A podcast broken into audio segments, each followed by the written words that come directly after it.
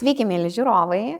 Šiandien Jėva ir Nerijus, Nerijus ir Jėva leidžia jums būti mūsų ketvirtojoje laidoje. Tai e, mūsų šio antrojo sezono ketvirta laida. Nerijau, ar tu matai, kaip greitai bėga laiks? Jau ketvirta laida. Jau ketvirta laida. Ir šiandien mes kalbėsime apie prognozes ką mes galim prognozuoti, kaip vyksta tos prognozijos, ar iš vis ekonomistai gali kažką prognozuoti ir kaip jie prognozuoja, pagal ką prognozuoja, nes tikiu, kad ne pagal žvaigždžių išsidėstymą jūs prognozuojate, ar ne? Ir įvardins nerijus tikslės, tikslės, progno... tikslės prognozijas. Ar aš galiu sakyti, kad tai yra tikslios prognozijas? Ar būna tikslios prognozijas? Jos įvardinamos kaip tikslios. Ekonomistai priversti sakyti, kad va, BVP didės ten 2 kablelis kažkiek tai procentų, ar ne? Arba infliacija bus, nesako, kad apie, ne, bet dažniausiai įrašo konkrečius skaičius, bet be jokios abejonės tiksliai prognozuoti ekonominius procesus, socialinius procesus, politinius procesus yra labai sudėtinga, ten yra labai daug nebrieštumo. Tai. tai aš, mano noras yra nepapasakoti, kaip šiemet bus, nes aš noriu nuliūdinti turiu nuliūdinti, nenoriu nuliūdinti, bet turiu nuliūdinti. Niekas nežino, kaip bus. Ir mažiausiai, aišku, žino astrologai, kurie pasižiūrėję, net nežiūrėję į žvaigždės gali rašyti bet ką. Dažniausiai tą ir daro. Tu gal nesutiksi, mes galėsime apie tai diskutuoti. Bet, bet įvairių sričių specialistai, įvairių mokslo sričių atstovai, jų darbas yra numatyti ateitį. Taip. Ir mes galim pradėti nuo, nuo tiksliųjų mokslų. Fizikai, kai, kokį, kai kurį darbą atliekantis fizikai, jie irgi turi numatyti, kas bus ateityje. Pavyzdžiui, koks nors astrofizikas projektuojantis arba inžinierius projektuojantis raketą, kuri pakils į kosmosą, nukeliaus į menulį, nusileis, grįž kažkada. Taip. Tai turi modeliuoti labai sudėtingus procesus. Ten pradedant nuo to, kokios formos turi būti tas kosminis laivas, kokios jėgos pasipriešinimo jį veiks, gravitacija, trintis, taip toliau, kokie gali būti netikėtumai, kaip juos suvaldyti. E, bet ten neapibrieštumo būna labai mažai. Mm. Jeigu kažkoks įvyksta fizinis procesus, procesas pagal mums žinomus gerai visus fizikos dėsnius, mes galim pasakyti, aš jeigu per balkoną išmesiu štai šį vazoną, Taip. labai tiksliai fizikas pasakys, kiek laiko užtruks tol, kol jis pasieks e, Žemę. Panašiai pavyzdžiui, žiūrint ir į chemikai. Nors jie, jie puikiai žino, e, kokios yra skirtingos cheminių medžiagų struktūros, kokios molekulės, iš kokių atomų sudeda, kokios jų savybės, kaip jos reaguoja tarpusavyje. Ir jeigu jiems duosi dvi skirtingas cheminės medžiagas, jos sumaišus tarpusavyje, kas bus? Ar sprogimas, ar pasikeis spalva, ar nieko nebus. Jie gali be, jokio, be jokios abejonės, be jokių nebirštumų pasakyti, kad bus lygiai taip ir taip po tiek ir tiek laiko. Tai čia yra tikslėjai mokslai. Mhm. Ir e, tada mes einam jau į kitas mokslo šakas, kur, kur yra daugiau neapibrieštumo, kur tu negali labai tiksliai žinoti, kas bus ateityje. E, priklauso nuo to, kas vyksta dabar. Taip. Pavyzdžiui, na, labai svarbi sritis turbūt irgi medicina. Na, tu analizuoji, ką turi, tu turi analizuoji istorinius duomenis, matai ligonį su lygos simptomais. Dažnai labai tiksliai gali pasakyti, kokia tai yra lyga turi daugybę aprašytų istorinių atvejų, kaip mm. žmonės su tokia lyga, kaip jie susirga, kokia tikimybė jiems išgyti, ar jie išgyja savaime, Taip. ar jiems reikia kažkokių vaistų, skirtingų gydimo metodų ir taip toliau. Ir, ir vėlgi, šio laikinė medicina jau turi labai didelę patirtį, kur su labai dideliu tikslumu gali pasakyti, kad štai tokios, tokią lygą galima išgydyti su šiais vaistais arba su šiais. Kai kurios lygos yra neišgydomos, tada sakoma, kad, na, bet šią ligą gydant su chemoterapija, pavyzdžiui, tikimybė ją išgydyti yra tiek ir tiek, ar ne? Ir nėra jokių garantijų, bet, bet žinant. Bet yra tikimybė. Yra tikimybė, žinant, kaip praeitie veikia tokie vaistai, kaip sekės kitiems pacientams, e, gali e, gydytojas pasakyti, kaip tikėtina baigsis šis gydimo procesas. Va. Ir yra tada socialiniai mokslai. Ir tai yra tie mokslai, kur, na, labai retai galima su užtikrintu balsu, nebejojant pasakyti, kaip bus. Mhm. Ir bet aš irgi esu. Tai, tai yra ir politologai, ir sociologai, ir psichologai, ir, ir ekonomistai, taip, irgi turi daug informacijos, žiūri į praeitį, žiūri į tai, kas vyksta dabar visuomenėje ir įvairiais metodais irgi, apie kuriuos galėsim pakalbėti, Mhm. e, tada projektuoja, kokia galėtų būti ateitis. Bet, bet ten yra labai daug neapibrieštumų. Nes e, nepaisant to, ką tu žinai apie praeitį, nepaisant to, kokios informacijos tu turi apie e, dabartį, ateitie vis tiek yra neapibrieštumų. Nes socialiniai mokslai kalba apie tai, kaip elgsis žmogus. Už ką žmonės balsuos rinkimuose Taip. kaip išleis pinigus. Ne, tai, nu, čia nėra griežtų, kietų fizikos dėsnių. E, Yra ekonomikos dėsniai, kur daugelį atvejų mes žinom, ar ne, kad pavyzdžiui, kylant kainoms gyventojų ten perkamoji galia gali sumažėti, paklausa gali sumažėti. Mm. Bet ne visada taip. Mes esam kalbėję apie tai, kad kartais kylant kainoms, pavyzdžiui, būtų kainoms arba finansinių aktyvų kainoms, gyventojai nekantrauja, jie skuba pirkti, nes bijo, kad nebeliks pigių tų daiktų. Ne? Tai žiūrėk, daugumoje šitų e, prognozių visada yra tas, bet ne visada. Tai lygiai tas pats ir su ekonomistais. Taip. pasakai prognozę, Oi, taip. žvaigždutė, bet nebūtinai tai bus. Bet Visiškai ne visada, bet ne visiems. Tai, tai vad fizikai su labai aukštu užtikrintumu, jie dabar gali pasakyti, kad už 2 milijardų 800 milijonų metų Žemės paviršiaus temperatūra bus 149 laipsniai Celsijaus. Ir maždaug tuo metu bet kokia gyvybė iš Žemės paviršiaus išnyks.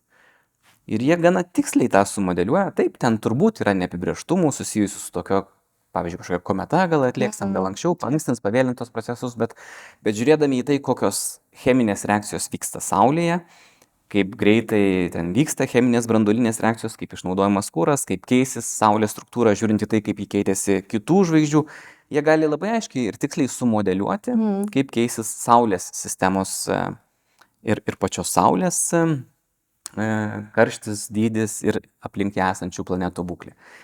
Ten labai mažai yra jeigu. Mm. Bet vat apie, kalbant apie ekonominius procesus, tai, tai kiekvienas save gerbintis ekonomistas, jis turi turėti labai daug e, kuklumo ir, ir, ir ne, negali kalbėti, taip bus tikrai su tokiu užtikrintu balsu. Nes e, to kuklumo suteikia patirtis. Kiekvienais metais ekonomistai prognozuoja, atnaujina prognozes, keičiasi aplinkybės, Mm. politinės, technologinės, geopolitinės, prasideda pandemijos, prasideda karai, visa tai paveikia ekonominės prognozes.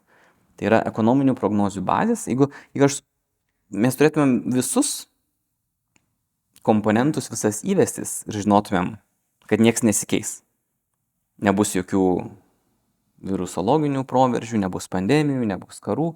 E, nebus viskas bus taip, kaip vat šiandien. Taip, juk nebus jokių netikėtumų, net, bet statikos nėra ekonomikoje. Nei kainos nėra statiškos, nei atlyginimai, ne, beveik jokio rodiklio nėra statiško. Visur yra dinamika ir vienos jėgos veikia į vieną pusę, kitos į kitą. Tai ekonomika yra gana jaunas mokslas, lyginant su kitais mokslais, e, pasiskolinęs daug metodų iš fizikos, turi tokių pretenzijų būti tiksliuoju mokslu.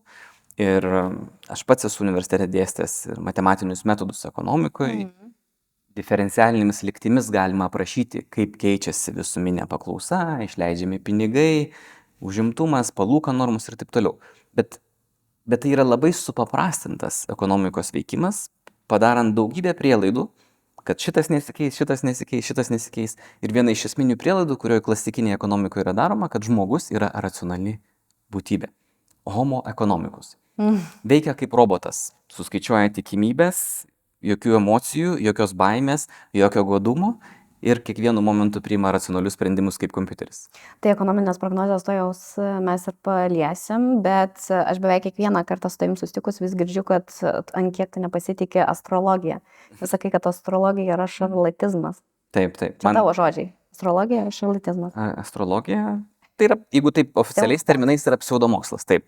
Pseudomokslas reiškia, kad jie kažkada pretendavo į mokslą, bando imituoti, kad turi mokslinius metodus, bet ten nėra jokių mokslinių metodų, nes žiūrėdamas į žvaigždės, į planetų išsidėstymą danguje, tu nieko negali pasakyti apie tai, kaip keisis vieno ar kito žmogaus gyvenimas, priklausomai nuo to, kurį mėnesį jis yra gimęs. Nieko negali pasakyti. E, ir čia yra ne mano nuomonė, tai yra čia mokslininkų konsensusas, bet kurioje pasaulio šalyje, bet kokio mokslininko paklausk, astrologija nėra mokslas.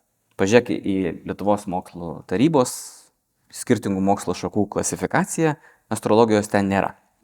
Astrologai, kaip sudarinėja horoskopus iš lempos, iš, jie sako, kad iš žvaigždžių, bet iš lempos sudarinėja, parašo bet, aš jau seniai skaičiau, bet aš žinau, aš dabar galėčiau surašyti tą horoskopus ir jie dažniausiai yra geri, ta prasme, kad tai yra geri patarimai, kurie tinka visiems. Galbūt ten. Šie metai yra geri susitvarkyti savo asmeninius finansus. O kurie metai yra blogi, ar ne? Šiems, šiems metams ožeragiams yra gerai susitaikyti su artimaisiais. O kurie metai blogai? O kurie metai blogai? O kuriam zodiako ženklui yra blogai? Skorpionai šiais metais uh, sakė, kad tai yra labai palankus metai šeimos pagausėjimui. O kokie metai yra nepalankų šeimos pagausėjimui, jeigu turi su kuo pagausinti tą savo šeimyną? Jeigu turi su kuo, jeigu abu norit ir sutinkat, jeigu turit kur gyventi ir turėsit kaip išlaikyti savo atžalas, tai tada Taip. yra puikūs metai.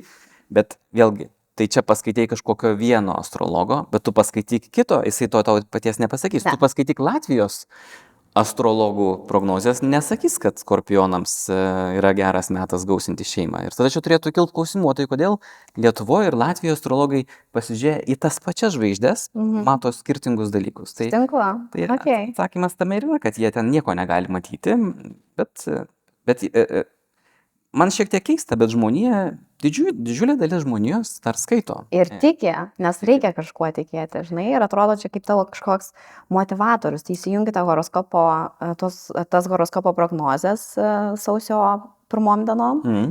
Nu ir tu pasiskaitai, kitais metais tau bus sėkmingi finansiniai metai, puikus metas šeimos pagausėjimui, nusimato daug kelionių, nu ir ką, nuo sausio jau pačios pradžios jau toksai užsihaipinęs jautiesi. As, astrologija egzistuoja todėl, kad žmonės nori pamatyti ateitį. Tai Ir čia nėra naujas reiškinys. Nuo, nuo pats žilos senovės, žiūrėk, modernus žmogus atsirado va, toks, kokį mes dabar matome, plius minus prieš 300 tūkstančių metų. Prieš 10 tūkstančių metų pradėjo jau suprato, kad galima ne tik tai nuskinti kažkokias uogas, kurias suradai miške, ne tik tai nušauti, nudopti, nenušauti gal, nudopti mešką ir ją suvalgyti, bet gali užsimti žemdirbystę. Mūsų moderni žmogaus istorija yra labai trumpa, bet visais laikais žmogus štai pabunda ryte, arba štai pasitinka naujus metus, arba štai pasitinka pavasarį ir turi savo ir aplinkiniams tos pačius klausimus. O kaip bus ateityje? Kam man pasiruošti? Žmogus prigimtis yra, jie nemėgsta nevyrištumo.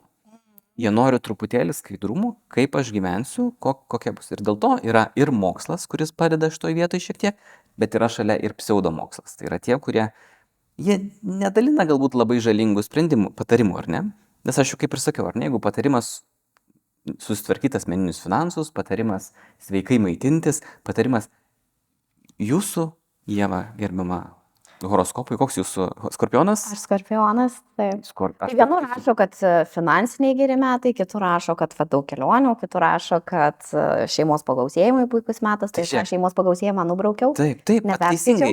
Žiūrėk, yra labai platus spektras patarimų, tu išsirenki, ko tau reikia ir kas tau nori, ne? Taip. Tu nori šiemet daugiau sportuoti, daugiau skaityti, daugiau keliauti, Taip. o tu imk tą ir padaryk, ar ne? Tai, tai tą galėtų žmogus padaryti ir, ir be horoskopų, bet nu, daugeliu yra šiek tiek galbūt patogiau, jeigu kažkas va surašo, daug yra įvairių, pasiskaito, susirenka, prisigūglina ir išsirenka, kas tinka, ne? Bet tame pripažinkim, neįsižeiskite astrologai, bet tame, jūs patys tą žinote dažniausiai, tame nėra nei mokslo, nei, mm, nei, nei jokios uh, logikos, nei daug pridėtinės vertės. Gerai, o tai kai būna horoskopas e, sudarytas visiškai pagal tavo gimimo datą, pagal tavo gimimo laiką, pagal tavo gimimo vietą, kur jau tik tai tau, nerijui, būna skirtas tas Tai, horoskopas. tai čia tai iš viso, nu, nu čia žmonės turi kaž, iš kažko gyventi, ar ne? Tai ir, įrašo tos horoskopus. Sakai?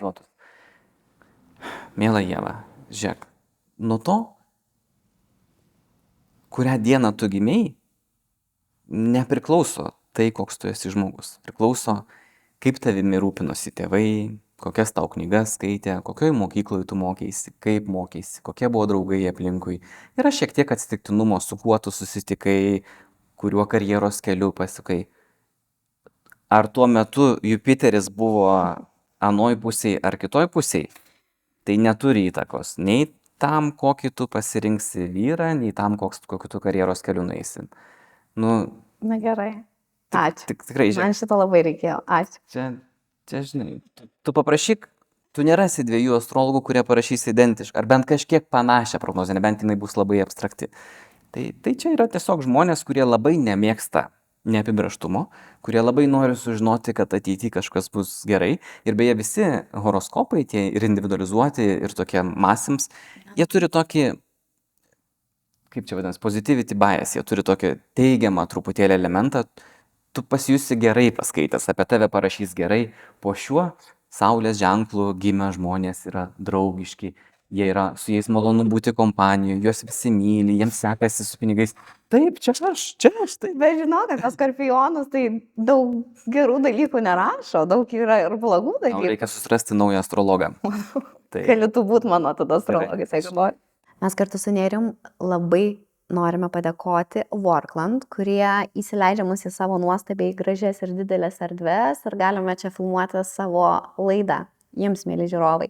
Tai šiuo metu mes vėl filmuojame iš tos pačios vietos, Workland Gedimino prospekto.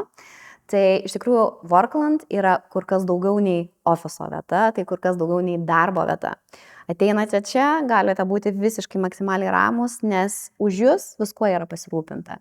Spartus geras internetas, nuostabiai skani kava, administratorė paslaugi, e, viską už jūs gali padaryti, ko jums tik tai reikia. E, Šilta, jauku, nuostabus kolegos, tai ačiū Workland, kad galime čia filmuoti ir dirbti. Bet šitoje vietoje pereikim prie, prie to, kur yra šiek tiek mokslo, ar ne? Ir, ir, ir Tai pereikim prie ekonominių jau prognozių, ar ne? taip. Gerai, tai kaip ekonomistai sudaro prognozes? Mhm. Uh, Jūs ką atsisėdat, uh, išsianalizuojat, kas kaip buvo, uh, susirašot ir paleidžiat į viešumą, ar turit kažkokias formulės, kas už jūs apskaičiuoja?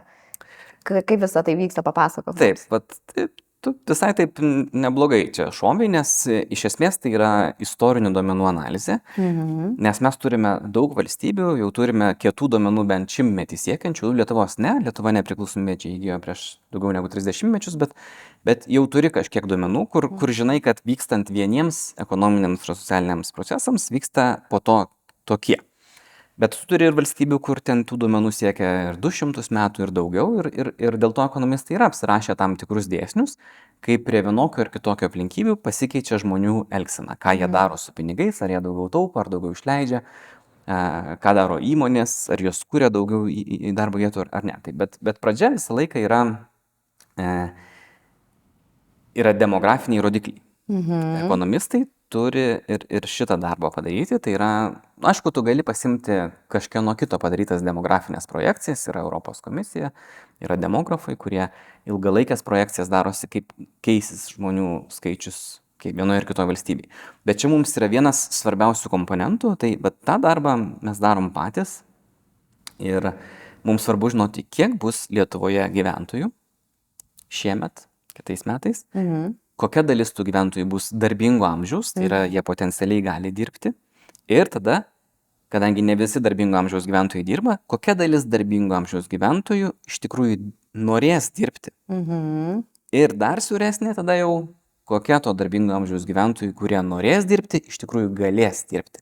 Tai yra arba jiems bus sukurta darbo vieta, arba jie įsidarbins. Tai tu pradedi nuo gyventojų skaičiaus em, ir eini iki tokio rodiklio kaip užimtumas.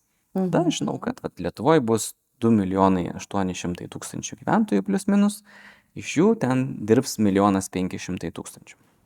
Dabar, kaip dabar tą gyventojų skaičių yra, nu, kas gyventojų skaičių lemia? Kiek gimė, kiek mirė, kiek emigravo Mhm. ir kiek imigravo.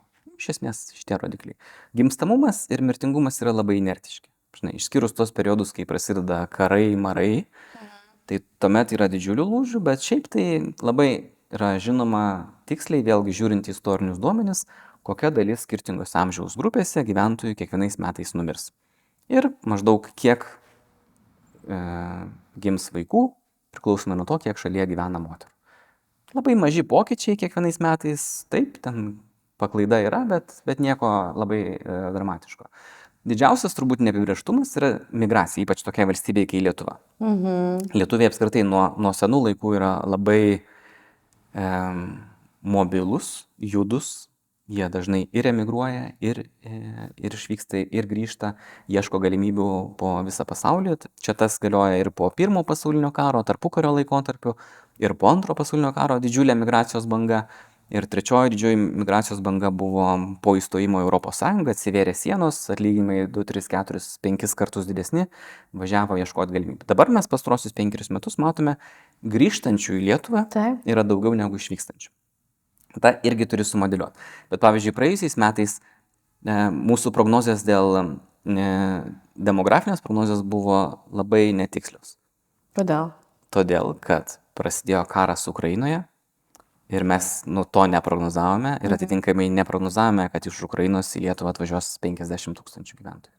Tai vat, čia Lietuvos istorijoje nebuvo, modernios Lietuvos istorijoje po nepriklausomybės atkūrimo, praėjusiais metais Lietuvoje gyventojų skaičius, gyvenančių, dirbančių, besimokančių, kuriančių šeimas padidėjo 72 tūkstančiais. Taip, taip nėra buvę.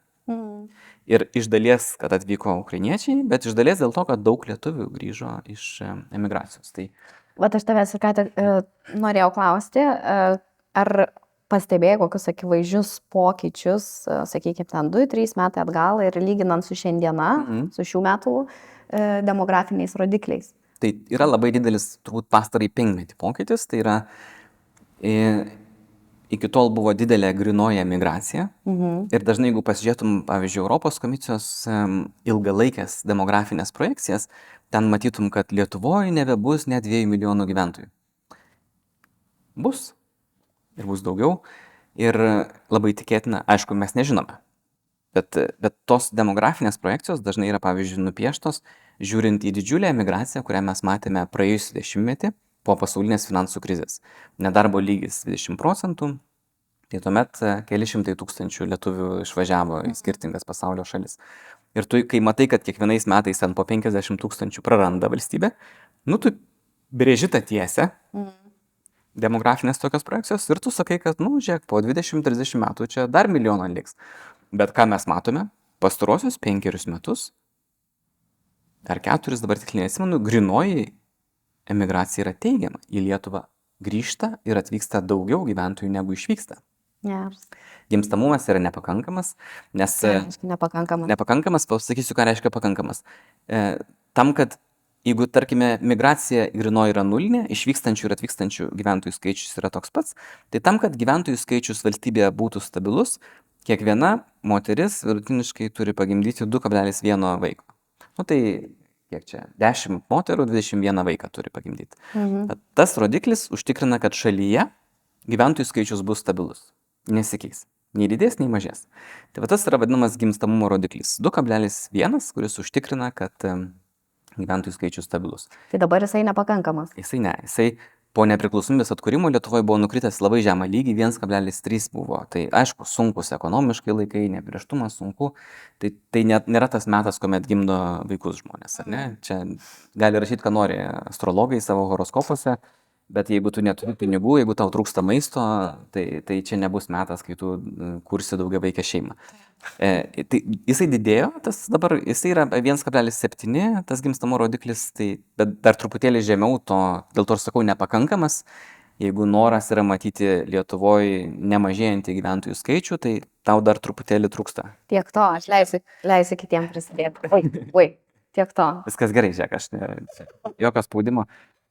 Gerai. Tai, nu taip, bet e, es, esmė tame, kad e, tą žmonių paskui skaičių, ypač Lietuvoje, labai pakeičia migracinės tendencijos. Atvyksta Taip. daugiau. Ne visiems patinka, daug kas nori matyti čia gryną tautiškai tokią Lietuvą be jokių skirtingų šalių piliečių, bet, e, šiaip jau Lietuvoje užsieniečių gyvena labai mažai, lyginant su to, kiek jų yra Latvijoje, Gal turi kokį procentą mums pasakyti? Man atrodo, mažiau negu dešimtadalis yra nelietuvių gyvenančių Lietuvoje e, ir, ir atvykstančių. Dabar jau jų, aišku, padaugėjo, ypač praėjusiais metais iš Ukrainos, bet, bet šiaip jau tokia, kaip čia pasakyti, tautiškai tyra labai valstybė. E, Bet čia, čia nėra nei labai gerai, nei, lab, nei labai blogai. Aš, aš neturiu tokių labai stiprių tautinių ksenofobinių tokių nuostatų, kad čia at- atvykęs iš kitos valstybės, tai yra, žinai, yra ir labai blogų žmonių lietuvių, yra labai gerų žmonių lietuvių, ir yra blogų žmonių ukrainiečių, yra labai gerų žmonių ukrainiečių. Tai ar žmogus geras ar blogas, ar jisai įsilies į tą visuomenę, ar čia kurs bendrą gerovę ir naudą, mano nuomonė nepriklauso nuo jo tautybės. Tai aš ne pagal tai skirstau žmonės, nei, nei pagal odos spalvą, nei pagal jų seksualinę orientaciją, nei pagal tai, kur jie gimė. Dažnai jie kitais savo veiksmais ir elgesiu ir žodžiais parodo, ko jie yra verti. O tavo kaip nerijaus nuomonė, e, kas lėmė tokį grįžtančių žmonių srautą pas mus į Lietuvą? Pagerėjusios gyvenimo sąlygos ar pamačius, kad e, pas kaimynus vis dėlto ta žolė nežalesnė, kaip tu manai? Manau, kad labai teisingai abu tavo įvardinti veiksniai. Tai vienas dalykas, tai pastarąjį dešimtmetį Lietuvoje atlyginimai didėjo sparčiausiai ES. Tai reiškia, taip, vis dar gali uždirbti daugiau ir Vokietijoje, ir Švedijoje, ir Norvegijoje. Bet kai pradedi įvertinti ten, kiek tau kainuoja pragyvenimas, būsto, nuoma, būsto įsigijimas, e, tai jau tas atotrukis yra pragyvenimo lygio mažesnis. E, Bet greta to turbūt yra ir tai, kad bet kuris žmogus taip, dažnai jaunas žmogus išvažiuoja, sukuria šeimą, suranda draugų, susikuria savo bendruomenės ir, ir gal jam ir netrūksta čia tų likusių Lietuvoje šeimos narių, draugų, artimųjų, bet aš spėju, kad daugeliui trūksta. Ir ypač mes matėme, tai tie praėjusį dešimtmetį išvažiavę lietuviai, jie dažnai išvažiuodavo, nu, nėra darbo Lietuvoje, nedarbo Mhm. lygis pasikartosiu, buvo beveik 20 procentų. Mm. Išvažiuoju, aš padirbėsiu Taip. 2, 3, 5 metus, užsidirbsiu, turėsiu pinigų būstui, turėsiu pinigų galbūt savo nuosam verslui, pagerės ekonominė padėtis ir aš grįžtu į rezultatus. Ir, ir tą mes matome. Grįžta emigrantai, parsiveža pinigų, tai emigrantų perlaidos ten buvo virš milijardo eurų ir yra per, per metus. Perka jie būstus, investuoja, pradeda verslus ir, ir, ir taip toliau. Tai, tai yra turbūt trys dalykai. Vienas dalykas tai yra tai, kad tikrai ekonominė padėtis atotrukis ekonominis tarp Lietuvos ir turtingų ES valstybių yra sumažėjęs. Mm. Tu nuvažiavęs pamatai, kad nėra ten tas, žinai, bet, bet kuris padirbęs fabrike, Londono priemestyje, pagyvenęs vieno kambario būte su šešiais nepažįstamais žmonėm, nu, ta romantika ten išblėsta greitai. Taip, tu užsidirbi pinigų, atkenti ir, ir, ir ieškai tada galimybių save normaliau realizuoti. Jo, Yra bet pas tokių- mane, žinok, yra pavyzdžių, kur tikrai išvažiuoja ir puikius gyvenimus ten susikuria. Tai Taip. aš net nebejoju, kad tarp mūsų žiūrovų tikrai yra tokių, kurie anksčiau ilgai gyveno užsienyje ir e, metai du e, grįžo į Lietuvą. Tai pasidalinkite, jeigu galite, tiesiog mums labai labai įdomu, dėl Mhm. kokių priežasčių nutarėt sugrįžti į Lietuvą.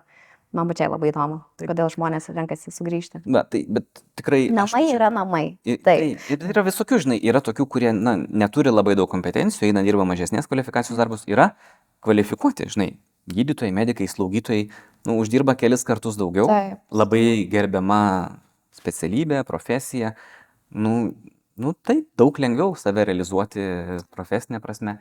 Mano klasiokų turbūt trečdalis, gal net pusė, atsimenu, bu- buvo išvažiavę dirbti, Mano irgi. sėkmingai dirbo, bet dalis grįžo, net ir po to, kai turėjo sėkmingą karjerą ar Junktinės Amerikos valstijose, ar kitose valstybėse, nu, anksčiau ir vėliau sugrįžta. Nu, vat yra ta trauka kažkokia prie gimtinės, šeima, Taip. draugai, tai, tai, va, tai, tai mes tą matome gana stipriai ir, ir aišku, ypač Vilniuje gyventojų skaičius didėja pastruosius septynerius metus. Gyventojų skaičius didėja, nes yra migracija ir iš kitų Lietuvos miestų miestelių, bet yra ir grįžtančių iš užsienio ir yra, at, kurie atvyksta jau ir iš kitų pasaulio šalių, kuriems Vilnius yra traukos centras, jų, jų čia yra svajonių miestas, žinai. Tai ne visiems patinka, turbūt daugiau negu pusė pavėžėjų yra nelietuviai, Mhm. maistą vežiojančias irgi yra nelietuviai, jie taip užsidirba, dirba, bet, bet, bet taip yra, toks faktas. Išskirtinė padėka keliauja VIPZone, kurie tikrai šiandien labai pasistengė ir mūsų studiją padarė tokią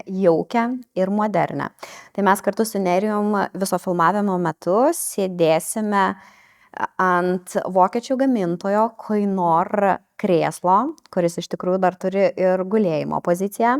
Tai stilingas, jaukus, kokybiškas ir modernus krėslas. Ant staliuko stovi vazonas su išmaniaja tokia technologija, tai yra išmanusis vazonas, e, iš tikrųjų augalo nereikia lieti iki 12 savaičių. Jūs įsivaizduojat?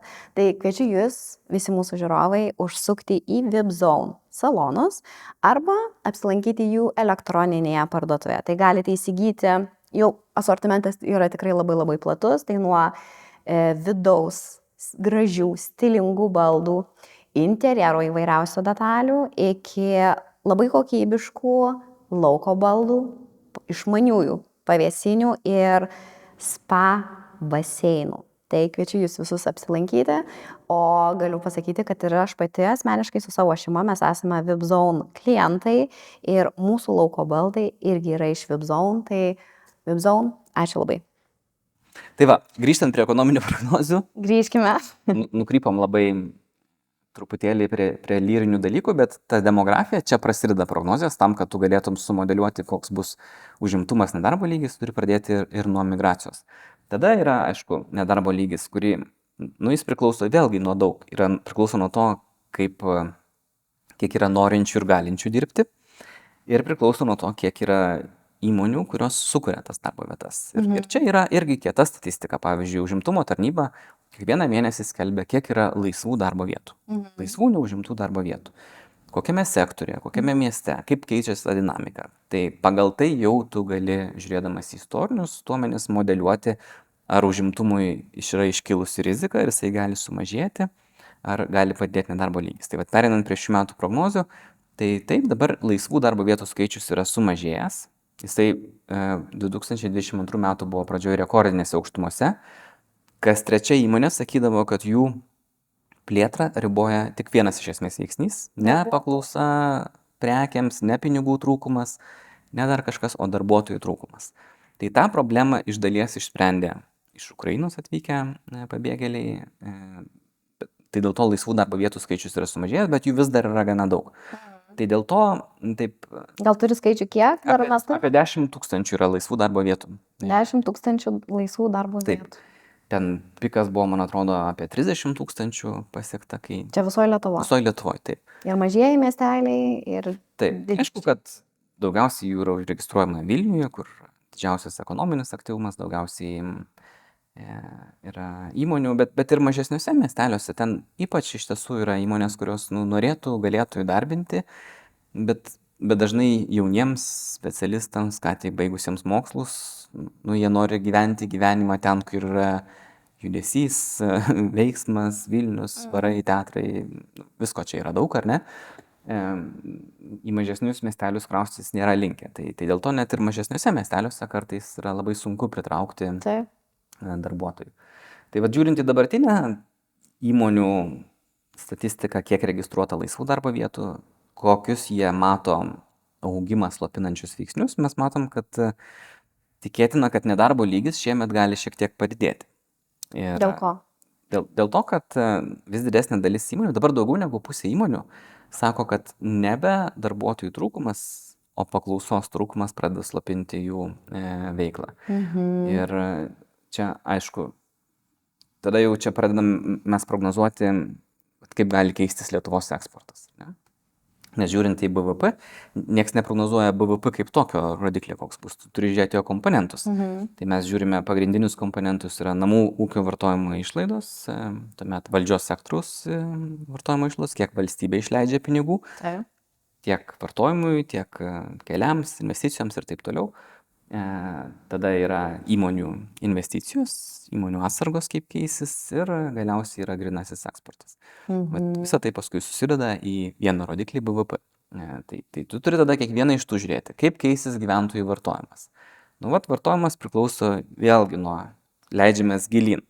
Nuo to, ką kalbėjom, koks bus nedarbo lygis, kiek, koks bus užimtumas, kiek bus dirbančių žmonių ir gaunančių atlyginimą. Antras dalykas, koks bus tas atlyginimas. Ar toks pats kaip pernai, ar didesnis, kiek didesnis. Ir atlyginimus prognozuoti irgi galima, čia nėra toksai visiškai vat, šauni, dėl, dėl kelių dalykų pasakysiu. Vienas dalykas, mes iš anksto žinome, e, koks bus minimalus mėnesinis atlyginimas. Nuo sausio pirmos dienos jis padidėjo 15 procentų. Jau jisai užduoda labai tokį atspirties tašką, kiek nu ne visų, bet bent jau ten tų mažesnį negu vidutinį atlyginimą darbuotojų gaunančių atlyginimai maždaug turi didėti. Mhm. Jis pakėlė min, minimalų, jisai pastumė visus irgi aukštyn, nes diferenciacija atlyginimų turi išlikti. Tada tu žinai, kaip keisis viešo sektoriaus darbuotojų atlyginimai. Apie trečdalis darbuotojų Lietuvoje dirba viešajame sektoriuje. Ir mokyklose, ir ligoninėse, ir, ir krašto apsaugos, ir vidaus tvarka užtikrinčiose institucijose. Mhm. E, ten irgi patvirtina vyriausybė biudžetą, Seimas prabalsuoja, tu žinai, kaip keisis tie atlyginimai. Čia, čia jau yra arčiau fizikos. Aš tiksliai tai. žinau, tiksliai, kaip pasikeis minimalus atlyginimas ir kaip pasikeis mokytojų atlyginimas. Nebrištumas yra dėl privataus sektoriaus, ar ne? Ir, bet ten irgi gali, žiūrėdamas į istorinius duomenis, pagal tai, kiek yra laisvų darbo vietų skaičių, pagal tai, kiek, koks yra nedarbo lygis, kokia yra darbuotojų dėrybinė gale, gali modeliuoti, tiksliai negali pasakyti, bet, nu, bet mes prognozuojam dabar, kad šiemet vidutinis darbo užmokestis įvertinus visus veiksnius turėtų didėti maždaug 9 procentais. Visai neblogai. Daugelį ES valstybių tiek nedidėja atlyginimai.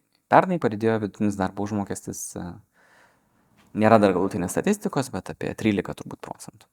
Tai, va.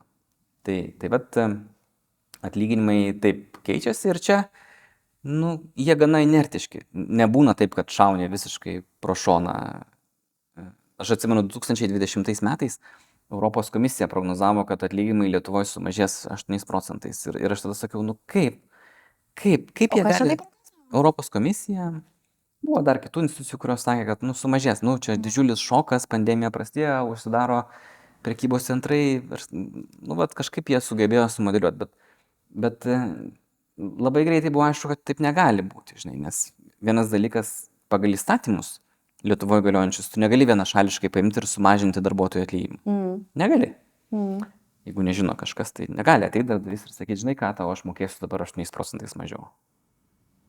Gali... Teisiškai negalim. Teisiškai negalim. Okay. Darbo kodeksas tą draudžia, žinai. Tai gali būti susitarimas. Tai, tai va, tai vienas dalykas. Kitas dalykas, jeigu didėja minimalus atlyginimas, nu jisai stumia visus atlyginimus, žinai, į viršų. Viešo sektoriaus darbuotojų atlyginimai primti, jie didėja irgi, ar ne? Tai Tai taip ir nebuvo. 2020 metais vidutinis darbo užmokestis, man atrodo, 11 procentų padėjo, 10. Tai jokio ten kritimo nebuvo. Gerai, tai jeigu aš matau, kad padidėja minimalus darbo užmokestis, dirbdamas pas kažko, dirbdamas kažkokio įmonę, aš jau galiu uh, rašytis priežastis ir eiti pas direktorių, kodėl jis man biški turėtų irgi padidinti, ne? Jo, tai čia ypač galioja tiems, kas, nu, kažkas vat uždirba 1200 eurų, ne? Nu, minimalus padidėja nuo 700 iki 800, nu, tai atitinkamai mhm arba ypač jeigu uždirba 900 eurų ar 800, nu, tai tu natūralu, kad tu turi išsaugot e, tą diferenciaciją. Minimalų uždirba tie, kas neturi patirties, neturi kompetencijų, visiems kitiems yra mokama daugiau. Tai, tai čia yra vienas, vienas iš priežasčių. Dabar daugelis darbuotojų rodo pirštų infliaciją. Nu, padidėjo kainos tiek, tai tu bent jau kažkaip, bet nu, akivaizdu, kad tiek atlyginimai negalės didėti, nes ten kainos padidėjo dėl išorinių priežasčių, energijos šokas, žalimas pabrangusios ir taip toliau. Tai, bet, bet vėlgi, dar vienas iš kitų tokių mm, rodiklių, kuris padeda prognozuoti atlyginimus, nu, yra galų gale daromos apklausos. Įvairios e, darbo rinkos e, tyrimo bendrovės, jos mhm. daro įvairiais pjūviais e, įmonės apklausę, kiek jos planuoja didinti atlyginimų biudžetą ir, ir, ir tai jau irgi yra indikacija. Ir jūs kaip ekonomistai gaunate visą tą medžiagą, taip, ne? Taip, nu, bet ir iš tų įvairiausių šaltinių sumodeliuoji ir, ir sudedi Tai aš tada gerai suprantu, kad, pavyzdžiui, Lietuvoje, kiek mes turime ekonomistų ir kas e, ruošia, skelbia visas šitas prognozes, tai tada galiu sakyti, kad visų ekonomistų prognozijas yra tokios pačios? Jos panašios? Panašios, bet ne tokios pačios. Tai, tai nes visur yra prielaidos, ta paskui, mhm. nes nu, vat, yra tie kieti faktai, ką aš žinau apie besikeičiančius valstybės finansus, apie uh, besikeičiančias palūkanų normas, kurios irgi paveiks būsto paklausą, paveiks tai, kiek gyventojams reikia pinigų mokėti paskolom tarnauti ir taip toliau. Bet visur yra neapibrieštumas. Ir pavyzdžiui, net jeigu man labai gerai pasiseka suprognozuoti nedarbo lygį, užimtumo lygį, kaip keisis atlyginimai, sudauginu, matau, kiek turės pinigų Lietuvoje gyventojai. Dar aš nežinau, kaip keisis jų vartojimas. Nes e, kai turiu pajamas gyventojų. Tiesa, dar atlyginimai nėra visos pajamos, dar greta ir to yra kitos pajamos. Yra socialinės išmokos, yra kapitalo pajamos iš palūkanų, iš dividendų, iš parduoto turto. Tai. yra emigrantų perlaidos, apie kurias jau kalbėjome. E, Tai bet dar tai reikėtų įvertinti, ar ne? Bet net jeigu žinau visas gyventojų pajamas, net jeigu tai pas, pasiseka visai tiksliai jas sumodeliuoti ir suprognozuoti, tai nereiškia, kad visos tos pajamos bus išleistos. Nes kiekvienais metais kiekviena šeima priima sprendimą, kokia bus taupimo norma. Taip. Štai jeigu šeimos pajamos yra per metus ten 50 tūkstančių, nu, tai viena šeima išleis per metus 45 tūkstančius, 5 tūkstančius sutaupys, kita šeima išleis 50 tūkstančių, trečia šeima išleis 55 tūkstančius. Taip yra. Pasiskolins e, A, ir taip toliau, arba parduos kažkokį turtą. taip. I- Tai va šitoje vietoje irgi turi padaryti prielaidą, kokia bus taupimo norma. Ir ji labai smarkiai keičiasi. Kartais gyventojai sutaupa per metus 5 procentus, kai jaučiasi labai gerai, kai yra visiškas ant bangos gyvenimas, kai tu nori šventę švesti, kaip ten buvo kažkokiam filmukė YouTube. Tai tada ta taupimo norma yra labai maža. Tu galvoji apie šią dieną, apie pramogas, bet ne apie rytoj. Taip neturėtų būti, bet tai būna. Ir tada vartojimo išlaidos yra labai artimos atgaunamom pajamom. E, kai yra baimės, kai tu bijai, kad prarasi darbą, kai tu bijai, kad tavo šeimos nariai praras darbą, kad tu bijai, kad sumažės pajamos, kad dar kažkas baisaus įvyks, tai tuomet gyventojai, liaudiškai tariant, susiveržia diržus, Mhm. ekonomistų terminas, jie padidina taupimo normą. Jie didesnę dalį savo gaunamų pajamų atideda juodai dienai, nukreipia ateities poreikiams, o ne šiandienos poreikiams. Ir va čia, čia jau labai sunku. Čia nėra kieto mokslo, nėra Mhm. jokio dėsnio. Taip mes žiūrim, pavyzdžiui, į vartotojų pasitikėjimo rodiklį, kuris rodo, ar gyventojai bijo, ar nebijo. Tu gali, pavyzdžiui, žiūrėti, mes kartais žiūrim Google Trends duomenis, ko ieško žmonės internete. E, Ir priklausomai nuo to, ko jie ieško, jeigu ieško nuolaidų, jie ieško darbo, jie ieško žodis recesija, krizė, tai, tai, tai rodo jų baimę ir, ir tai rodo, kad na, jie tikėtina išleis mažiau pinigų negu gauna e, pajamų. E, tai vat, tas padeda, bet skirtingi ekonomistai turi savo metodiką, skirtingus savo šaltinius. Aš nepasakysiu visų savo. Nesakyk, bet man jau pasidarė aiškiau, kaip, Taip, kaip taip. tu rašai prognozes. Gali pasakyti, kiek laiko tau užtrunka pasiruošti sekančių metų prognozijai? Tas procesas trunka apie tris savaitės ir, ir prie to dirba ne vienas žmogus. Komandėlė. Tai yra mūsų, pavyzdžiui, mūsų bankė yra apie 20 ekonomistų, bet ne tik Lietuvoje, tai yra šešiose valstybėse. Ir mes esam pasidalinę tas atsakomybės, nes vieni prognozuoja, pavyzdžiui, ką darys centriniai bankai, kaip keisis palūkanų normos, nes tai ir įeina paskui į galutinį modelį. Kiti prognozuoja, ką darys Kinija, Mm.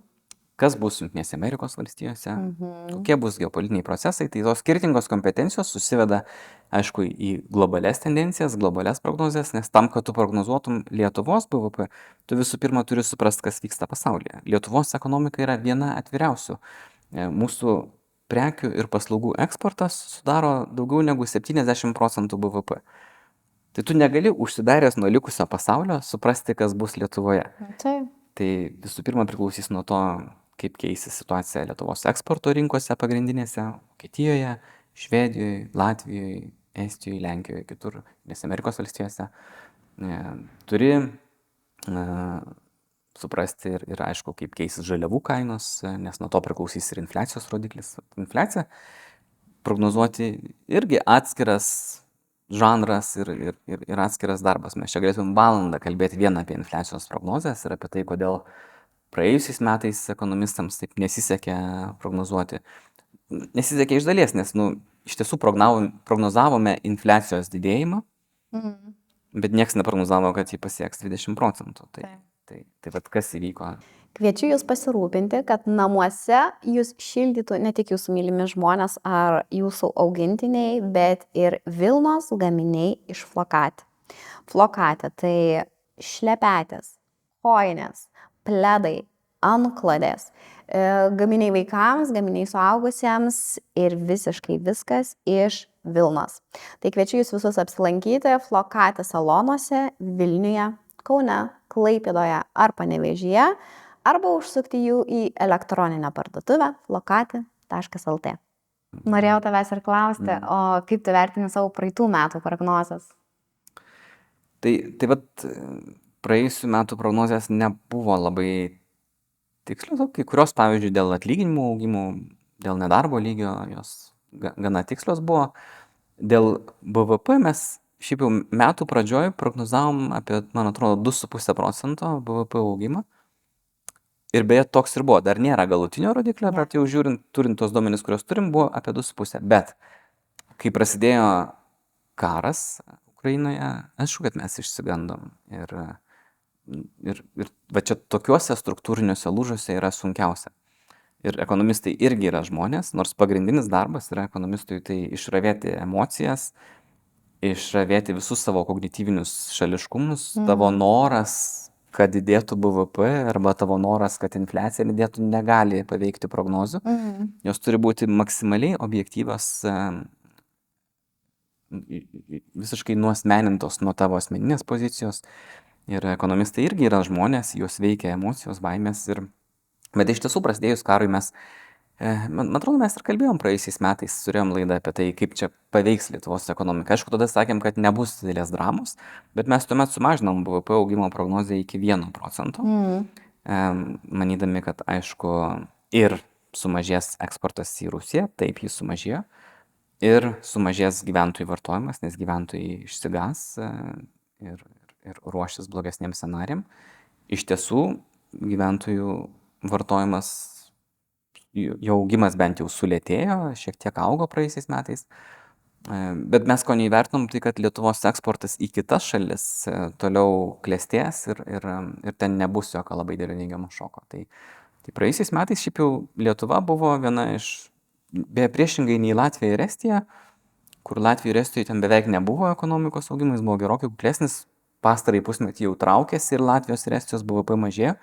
Lietuva išvengė to visiškai ir buvo viena atspariausių valstybių šio regiono tam šokui, kurį mes patyrėme dėl Rusijos pradėto karo Ukrainoje. Tai, tai, bet tai nereiškia, kad to nepatirsime šiemet. Ir, ir vat tie, tie iš ankstiniai indikatoriai, kurie, į kuriuos mes dabar žiūrėdami prognozuojame ateitį, matom, kad na, ir eksporto užsakymai mažėja. Yra tokių, šiaip makroekonominių rodiklių yra galiu pasakyti, skirtingų rodiklių daugiau negu tūkstantis, mm.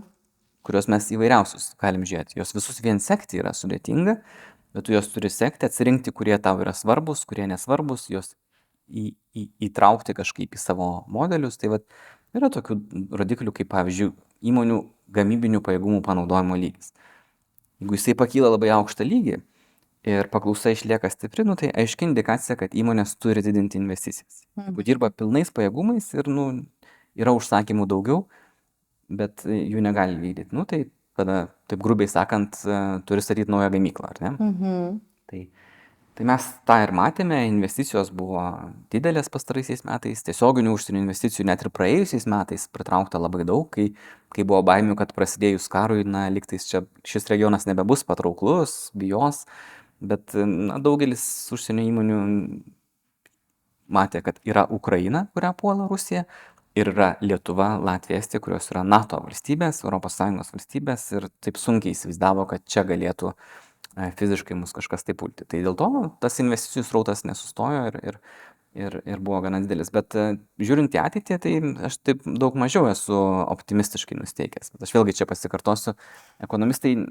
negali būti nei optimistai, nei pesimistai. Vat man kartais sako, tu, jo, tu, sako, tu optimistas nu, aš negaliu būti nei optimistas, nei pesimistas, ar ne? Aš gyvenime galiu būti vienoks ar kitoks, bet kai darau prognozes, jos, jos turi būti paremtos uh, realiais duomenimis. Uh, Ir mes jau supratom, iš kur tie duomenys. Taip, tai jų yra įvairių. Ir, pavyzdžiui, yra tokių duomenų, kurie nėra viešai prieinami. Pavyzdžiui, aš kai kurios banko duomenys naudoju, kadangi, žinai, kai bankas turi daugiau negu milijoną klientų, nu, tai aš galiu pasakyti, kad čia yra reprezentatyvi imtis. Taip. Kai apklausos tos, kurias mes matom viešoji erdvėje, žinai, apklausė tūkstantį gyventojų visoje Lietuvoje ir, ir, nu taip, tipo reprezentatyvi, bet aš tai labai atsargiai tokias apklausas mhm, žiūriu. E, tai, bet, tai, tai, o, o iš tiesų, kai tu matai, ką daro gyventojai, kaip keičiasi jų gaunamos darbo pajamos, kaip, kaip keičiasi jų išlaidos, kur jie išleidžia. Mes pandemijos pradžioj, kai mums reikėjo staiga suprasti, kas vyksta, tu negali laukti, kol statistikos departamentas išleis duomenis apie mažminę prekybą. Kaip, žinai, praeina daugiau negu mėnuo, kol aš tos duomenis gaunu. Man reikia žinoti šiandien, čia ir dabar, ką daro žmonės, ar jie labai išsigando, ar jie visiškai sustabdė išlaidas. Ar, Tai kaip buvo pandeminio laikotarpio? Tai, tai mes pradėjome daug atidžiau sekti mokėjimo kortelių duomenis, kur tu Mhm. gali kiekvieną dieną pasižiūrėti, kokia pinigų suma yra išleista. Aš negaliu asmeniškai Taip. tavo pasižiūrėti, ar net atskiros žmonių grupės, bet agreguotus duomenis, ką daro milijonas klientų, mes galime pasižiūrėti, kiek kiekvieną dieną yra išima pinigų iš bankomatų, kiek kiekvieną dieną yra išleidžiama vaistinėse, kiek kiekvieną dieną yra išleidžiama prekybos centruose, ar yra išleidžiama restoranuose, oro uostuose, grožio salonuose. Ir tu gali suskirstyti, žinai, kur yra pirmo būtinumo prekės ir paslaugos, kur ne. Nu, tai pasidalink šita, e, šitais duomenim. Tai pavyzdžiui, pandeminiu laikotarpiu lietuviai kam daugiausiai išlaidavo? Tai pandeminiu laikotarpiu buvo e, didelis pokytis, kai labai krito išlaidos paslaugoms. Bet, bet čia, žinai, dėl to, kad tu negalėjai. Visas- Keliauti negali, restoranai pridaryti arba uždaryti, okay. grožio salonai, sporto klubai. Tai, tai žmonės tada pradėjo per daugiau prekių. Žinai. Ir, ir ypač tokių, kurios praturtina tavo būtį. Negalėjai į sporto klubą, nu tai nusipirki tą aparatą namie ten e, treniruoklį. E, Taip, taip. taip. Handelius, e, sunkumus visokius ten. Tada virtuvės įrangos įvairiausios, ar ne? Kulinarinės knygos. e, Gerai. Nu, pristaikė žmonės prie, prie realybės, aišku, būtinė technika, darbo vietą reikia įsirengti, naujos ofiso kėdės, reikia televizoriaus, baldų naujų, Vat, vis, visi, visa tai klėstėjo beveik tris metus, nes žmonės keitė savo būtį, pristaikė prie to, kad gali mažiau išeiti į, į masinio susibūrimo vietas. Praėjusiais metais jau sugrįžinėjo tos išlaidos, didžiulis šuolis yra išleidžiamų pinigų maitinimo įstaigose, restoranuose, baruose, oro uostuose, viešbučiuose. Jie, nu, ir šiaip išleido labai daug, nes norėjo sugrįžti prie to, ko neturėjo. Aš pats iš savo patirties galiu pasakyti, kad praėjusiais metais daug atostogavau, man atrodo, mes kalbėjome atskirą darėm podcastą apie tai, kaip planuojamos atostogos. Ir, ir daug keliavau, nes nu, tiesiog m, trūko to po pandemijos ir, ir, ir tau pačiai turbūt buvo irgi tas e, jausmas ir noras e, ne daugiau pirkti daiktų, bet patirčių reikėjo. Taip. Tai va. O dabar matosi truputėlį tie pokyčiai. Tie pokyčiai matomi, e, truputėlį sumažėjo ne pirmo būtinumo prekių ir paslaugų pirkimas. Prie to, aišku, labiau prisidėjo infliacija. Tai tiems gyventojams, kurių, kurie turi mažai erdvės sutaupyti ir, ir, ir e, pakilus maisto produktų kainoms 35 procentais, nu, jie buvo priversti arba ieškoti pigesnių maisto produktų, arba atsisakyti kai kurių prekių ir paslaugų, kelionių, a, restoranų, to, to, to ką galbūt buvo, kam išleisdavo pinigus anksčiau. Tai toks pokytis yra, bet šiaip jau kol kas nebuvo jokio dramatiško pokyčio. Mes čia pusę metų jau kalbam apie tai, kad čia ta didžiulė infliacija, energijos krizė nu, turėtų sukratyti labai rimtai esminius finansus, bet matom desnių pokyčių Estijoje, Latvijoje. Lietuviai kol kas įsikibę į gerą gyvenimą nenori jo paleisti. Bet kaip manai, paleis ar ne? Aš manau, kad šiemet nu, mes mm, matysime truputėlį prastesnės ekonominės tendencijas, tai yra infliacija nebebus problema. E, Tai pradedam šitas prognozes, neriau, nes čia visi mes ir susirinkom. jo, Tai, tai infliacijos kainos kai kurios sumažės, manau, kad kai kurie maisto produktai gali atpikti. Čia labai svarbu žinoti, vėlgi suprasti infliacijos rodiklį, kadangi tos kainos praėjusiais metais visų metų eigoje kilo labai aukštą lygį, Mm. Tai jeigu jos dabar tam lygiai sustoja ir visiškai nesikeičia, tai vidutinė šių metų infliacija vis tiek bus 7,5 procentų. Nes vis tiek vidutinis kainų lygis bus aukštesnis negu praėjusių metų vidutinis kainų Mhm. lygis. Tai tie infliacijos rodikliai, jie bus aukšti, bet jeigu žiūrėsime į kainas, į mėnesinius kainų pokyčius, tai jų nebebus didelių dėl daugybės priežasčių. Ir, vat, pavyzdžiui, kaip infliacija prognozuojama, tai aišku, mes žiūrime ir žaliavų kainas, ir ne tik kiek jos dabar kainuoja, bet kokie yra ateities sandoriai, nes žaliavos ir nafta, ir dujos, ir varis, ir, ir kviečiai. ai, Gali nusipirkti kviečius ne dabar, nu- nuėjus į mm, nedėliotų sandorių rinką, bet tu gali nusipirkti kviečius 2024 m. sausio mėnesį. Tau atveš juos į tavo namus arba į, į sandėlį kažkokią. Tai yra ateities sandoriai. Tai jie irgi signalizuoja apie tikėtinas, e, apie, kok, apie tai, kokia yra paklausos pasiūlos balansai ir kokios bus kainos ateityje.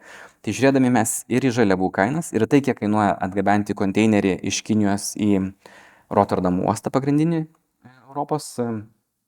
2021 metų vasarą konteineris, tas 40 pėdų, jį atgabenti kainavo 15 tūkstančių eurų, dabar kainuoja 2 tūkstančius eurų. Įsivaizduoju, kaip čia, čia ne, ne tai, kad mažėja infliacija, čia kaina nukrito, Mm. žinai, 80 procentų daugiau. Mhm. Tai to mes dar nepamatėm parduotuvėse, Na jo, aš Bet- atsimenu pasakai. bet visi tie dalykai e, pasimatys. Tai, tai, tai vat, dėl šios priežasties aš nemanau, kad infliacija bus problema ir, ir dar svarbu yra tai, kad na, pakilus kainoms daugelio gyventojų perkamoji galia sumažėjo. Ir mes esam turbūt kiekvienoje savo laidoje, kiekvienam podcast'e pasakėme, kad kainos yra tokios, kokios yra, dėl to, kad kažkas už tai moka. Tai Ir dabar jau atsiranda tokių atvejų, kai nebemoka, kai yra per brangu. Ir tada, aišku, klausimas pardavėjams yra, arba tu sukandi da- dantis ir susitaikai su sumažėjusią paklausą, ar vis, iš tai, vis tik tai ieškai galimybių, kaip tas kainas sumažinti. Tai aš manau, kad mes matysime šiemet tokių pavyzdžių, kai kainas bus, jos turės koreguoti žemyn. Tiek ir žiūrint į sumažėjusią paklausą ir žiūrint į tai, kad žaliavos atpigo, transportavimas atpigo. Tai atlyginimus ir kainas pašnekėjom, ką dar mes čia turim, kas žemė. Aš tai manau, kad e, dabar taip labai trumpai ir aiškiai skelbiam. 2023 metų a, Nerijaus Mačiulio ekonominė prognozė. Trumpais punktais, taip mums pasakyk, ko mums laukti, ko tikėtis, e, nusiteikti gerai gyventi, ar, kaip tu sakei, paleisti, išlieto paleisti tą gerą Mhm. gyvenimą. Aš, Lieskis ten, kur nori, jo, jo, tai bet tai punkteliais padarom. punkteliais aš tą, ką ir pasakiau, at- atlyginimai ir toliau didėja. Tai Gerai. yra gerai, maždaug dešimtadalių. Vėlgi, aš labai tikslių skaičių nesakysiu, nes nors mūsų prašo tikslių skaičių, žmonės mokšta, mėgsta tikslius skaičius, bet jūs supraskite, kad ekonomistai negali to padaryti. Jie, tie, kurie, nu, mes galime apytiksliai prognozuoti su savo prielaidomis, ar ne? Infliacija ji bus gerokai žemesnė nei buvo pernai, bet vėlgi paaiškinau, kodėl tas infliacijos rodiklis išliks aukštas. Jeigu pažiūrėtumėm, kaip šių metų pabaigoje, gruodžio mėnesį, atrodys kainos lyginant su 22 metų gruodžio mėnesiu, tai va aš prognozuoju, kad bus e, per metus padidėjusios 3 procentais.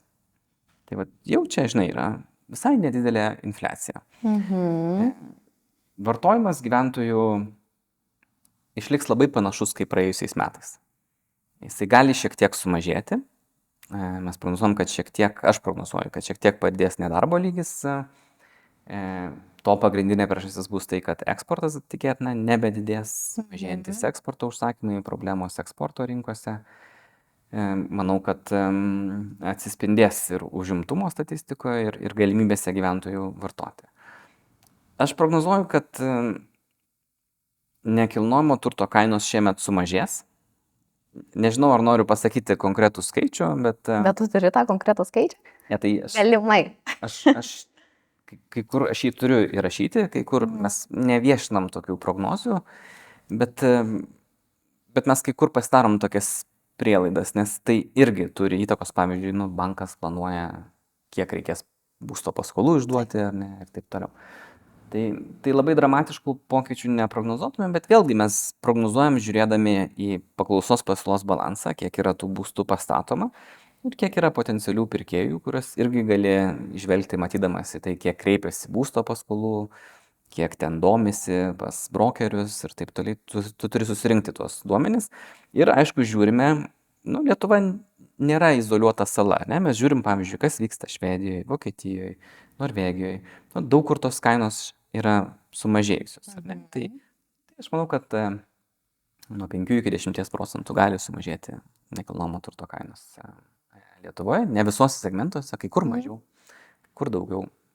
Vėlgi, Lietuva maža, bet labai skiriasi e, nekilnojamas turtas Vilniaus senamesti, kažkur tai vienkėmė, prie ežero sodyba, palangoj, nu, skirtingi pirkėjai, Taip. skirtingos sąnaudos statybų, skirtingi poreikiai ir taip toliau, ar ne? Tai, tai tų, tų niuansų yra labai daug.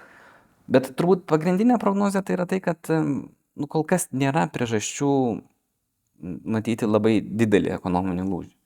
Ir vat, mūsų šiaip kaip ekonomistų darbas, tai taip noris žmonėm to aiškumo, kaip čia keisis atlyginimai, kainos, užimtumas. Bet, bet pagrindinis darbas yra, aišku, išvelgti kažkokius struktūrinius lūžius, kai kažkas pasikeičia iš esmės. Mhm. Tai prognozija turbūt, kad iš esmės niekas nepasikeis.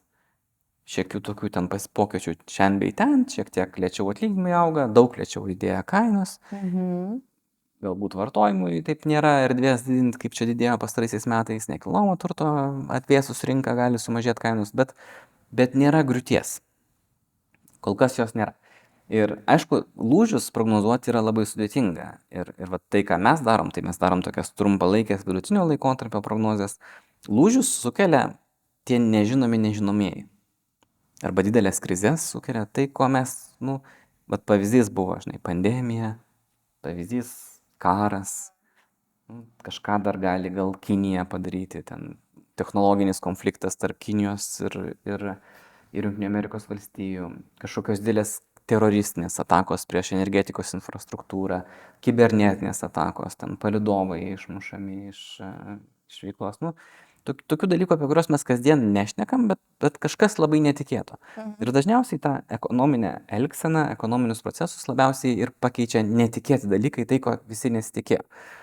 Tai ir čia aišku jau ne, nebe prognozė, bet toks lūkestis ir noras, kad nu, nieko labai netikėto šiemet ir neatsitiks. Tai mes nežinome to, pasikartosiu dar kartą, niekas nežino, Niekas nežino. bet, e, bet e, nu, taip žiūrėdami į tai, kas vyksta pasaulyje, mes kol kas nematome tokių įtampų, kurios galėtų pavirsti į- labai didelius e, šokus. Ir man, pavyzdžiui, kalbėjom apie įvairias profesijos prognozuotojus, nuo fizikų, medikų, ekonomistų, astropseudomokslininkų. Yra dar tokie, kurių nepaminėjom, futurologai, ku- kurių pagrindinis darbas yra numatyti ateitį. Žinai. Bet, bet ten jie numato tolimą ateitį. Žinai, mes čia Kuria taip- prasme čia jie numato tą ateitį? Nu, bet e, futurologai, jie, jie analizuoja, pavyzdžiui, kokie yra atliekami moksliniai tyrimai, proveržiai įvairiose mhm. mokslo srityse, e, kompiuterijos iki fizikos ir, taip, ir chemijos ir taip toliau, ir, ir bando įsivaizduoti, kaip tai gali paveikti žmogaus kasdienybę, iš, į kokias prekes ir paslaugas tai gali pavirsti ateityje. Po dešimties metų, po dvidešimties metų, kaip besikeičianti kompiuterių skaičiavimo gale, kaip atsirandantis dirbtinis intelektas, jo progresas, kaip galimai atsirasantis kvantiniai kompiuteriai, ką tai pakeis? Ką tai pakeis? Ar pakeis, kiek mes dirbam valandų per savaitę, ar pakeis, kaip mes keliaujame, ar pakeis, kaip mes bendraujame tarpusavyje. Tai, žinai, prieš 30 metų mes turbūt daugelis neįsivaizdavom apie tai, kad kišenėje turėsime plokščią mobilų telefoną, kuriame bus ne tik telefonas, bet ir, ir žemėlapiai, ir socialiniai tinklai, ir viskas, ko tu nori, ar ne? Tai, tai bet, bet futurologai, jų darbas ir yra, žiūrint į technologinį progresą, į socialinius pokyčius, į politinius pokyčius, numatyti, ko galima, galima, ką mes galime matyti po dešimties metų, po dvidešimties metų. Tai, tai ekonomistai irgi žiūri, Mhm. e, ką jie rašo, ką jie prognozuoja. Yra labai įdomių tų futurologų prognozių, ypač medicina, nanorobotai keliaus po tavo kūną, gydys tavo lygas, individualizuoti vaistai, kurie sukurti tik tai tau pagal tavo e, specifinius e, žmoguškuosius parametrus ir taip toliau. Tai, tai aš, em, kai, kai žiūriu vat, į tą mokslo progresą, esu labai optimistiškai nusiteikęs ir manau, kad žmogaus gyvenimo trukmė labai ilgės ir gyvenimo kokybė jau ji dabar labai pagerėjo. Žmogus e, sveiko gyvenimo trukmė Lietuvoje nuolat kyla, gyvenimo trukmė nuolat didėja, gyvenimo kokybė senatvėje gerėja, ar ne? Ir, ir tai bus tik geriau. Bet tuo pačiu metu pasižiūri visokius diktatorių išpolius, karus, konfliktus. Tada tas optimizmas prislopsta, ne? Tai, bet nu, mes turime matyti ir šviesę, ir tamsę pasaulio pusę. Ir, ir tie dalykai irgi turi šiek tiek įtakos tam, ką mes galim prognozuoti, pavyzdžiui, kas gali įvykti Lietuvoje, pasaulyje po, po kelių metų. Bet šiemet Viskas bus gerai, aš kaip iš tavęs suprantu. Viskas bus- Viskas bus taip, kaip buvo. Taip, nebebus to tokio klėstėjimo ir progreso spartaus, kokį mes matėm pastarosius keliarius metus. Em, bet, bet didelio neigiamo šoko gyventojams aš kol kas nematau. Nu tai ir gerai, viskas, viskas sena vaga, kaip sakoma. Taip. Kaip ten sako, sena vaga Senas jautis, sena vaga, ar, ar, ar kaip? Jo, čia- labai galima šitą pritaikyti. Tai gerai, viskas bus gerai, žinok. Nuraminai mane, aš jau galvojau, kad čia bus ferverkai ateinančiais metais, kad jau čia, kaip tu sakai, turėsim paleisti Mhm. visą savo vartojimą pe- pernai metų. Mhm. Jeigu čia prisiplanavot kelionių, reikia atšaukti, pažiūrėkit, kokia infliacija, čia dar tik pradžia. Ke- Kelionės šiaip yra pabrangę labai irgi. Kosmiška. Tu, tu turbūt planavai, tai irgi aš taip e, bandžiau planuoti, bet taip vis atsitraukiu nuo to klausimo. Tai man norėtųsi, kad atpiktų ir kelionės, bet, bet vėlgi čia buvo tas efektas postpandeminis, kai Mm. pandemijos metu nėra galimybių, tada visi viską išperka, skrydžių tuščių laisvų vietų nėra ir taip toliau. Tai nu, tas turėtų truputėlį atslūgti, normalizuotis. Tai mes matėme tokias didžiulės bangas, ekscesai. Tai tos bangos turėtų atslūgti ir, ir vėlgi ekonomistai sako apie, la- kalba dažniausiai apie labiausiai tikėtinas scenarius. Labiausiai tikėtinas scenarius, kaip tu ir sakai, nėra dramos, nėra čia ko per daug dramatizuoti, bet, bet, bet galimi ir didesni susiravimai. Galime, bet e, niekas, kaip Jie, sakant, jo, jie visada galimi, bet netokie dideli, apie kuriuos mes turbūt galėtumėm dabar čia daug kalbėti. Tai ačiū tau, Nerijau, kad e, tiek daug visokiausių prognozių mums pasakėjai, ačiū, kad nuraminai, kad nebus kažkokių didelių dramų, dėl ko jau čia turėtum dėtis lagaminą ir ieškoti, e, kur bus patogesnis gyvenimas, kad čia viskas tekės sena vaga, anot ekonomistų. Taip. Vis, viskas bus gerai, žodžiu. Taip, tikiuosi, neįžeidėm jokios profesijos atstovo. Aš labai tikiuosi, kad astrologų mes neįžeidėm, kad, kad taip, kad čia tu, čia tu pasakei to žodžio. Bet mes Aš pasižiūrėjome. tik jau biški kartais tą pro. Man reikia, vat, kad kažkas man pasakytų, kad kiti metai bus tau finansiškai geri. Man reikia, mane tas labai motivuoja. Aš manau, kad, e, Motivuoja daugiau dirbti. kad e, astrologai gali turbūt ir apie ekonomistus pasakyti blogų žodžių, bet, bet šitoje vietoje negrįžkime gal prie to, kas yra mokslas, kas yra pseudomokslas. Aš suprantu tavo noras, nuo ko mes ir pradėjom tą pokalbį, tavo noras suprasti, kokie bus metai, yra kiekvieno žmogaus prigimtis, ar ne? Taip. Čia gali sakyti, kad aš, aš kiekvieną dieną noriu suprasti, kokia bus mano diena. Aš kiekvieną dieną pabudęs pagalvoju, kad šiandien yra pirmoji mano likusio gyvenimo diena. Šiandien yra pirmoji mano likusio gyvenimo diena. Wow. Ir tada tu, aišku, gali ieškoti tų atsakymų kažkur kitur, bet aš noriu, žinai, ir tau patarti, ir mūsų žiūrovams tokį vieną dalyką. Susitaikyk su neapibrieštumu. Žinai, Mhm. yra labai daug tokių gyvenimo sričių, kur mes neturim įtakos Taip. ir daug kas, pavyzdžiui, į tai, ko negali pakeisti, reaguoja su pykčiu. Pyksta dėl didelių kainų, pyksta dėl mažų atlyginimų, pyksta dėl to, kad premjeras ar premjerė netokia, netokia. N- Tai yra daug energijos. Pyktis yra daug energijos reikalaujantis dalykas, duodantis nulį rezultatų. Tai bet pabūdus ryte ir pagalvojus apie tai, kad tai yra pirmoji tavo likusio gyvenimo diena, tu gali pagalvoti, ką aš galiu padaryti šiandien kitaip. Ar aš noriu kažką daryti kitaip, daugiau, mažiau to, ką dariau praeitie, kaip aš galiu padėti kitiems. Ir, ir tada, žinai, kai suprojektuoji į save, ką aš galiu padaryti, lieka mažiau nerimo dėl to, kas čia bus ateityje. Kontroliuokime tai, ką mes galim kontroliuoti, tai, ką galim pakeisti ir ignoruokime, bent jau nepykime dėl to, ko negalim pakeisti. Ir tie metai bus lengvesni. Nu, nuostabus palinkėjimas ir man, ir visiems mūsų žiūrovams, tai aš irgi prisidedu prie tavęs ir pasakysiu tik tiek, kad stenkime nukreipti savo energiją į tuos dalykus, kur mes matome, kad mūsų atiduota energija sugrįž mums dar dvigubai, trigubai ar keturgubai. Tai, mėly žiūrovai, e, ačiū labai, kad dalyvavote kartu su mumis mūsų ketvirtojoje laidoje.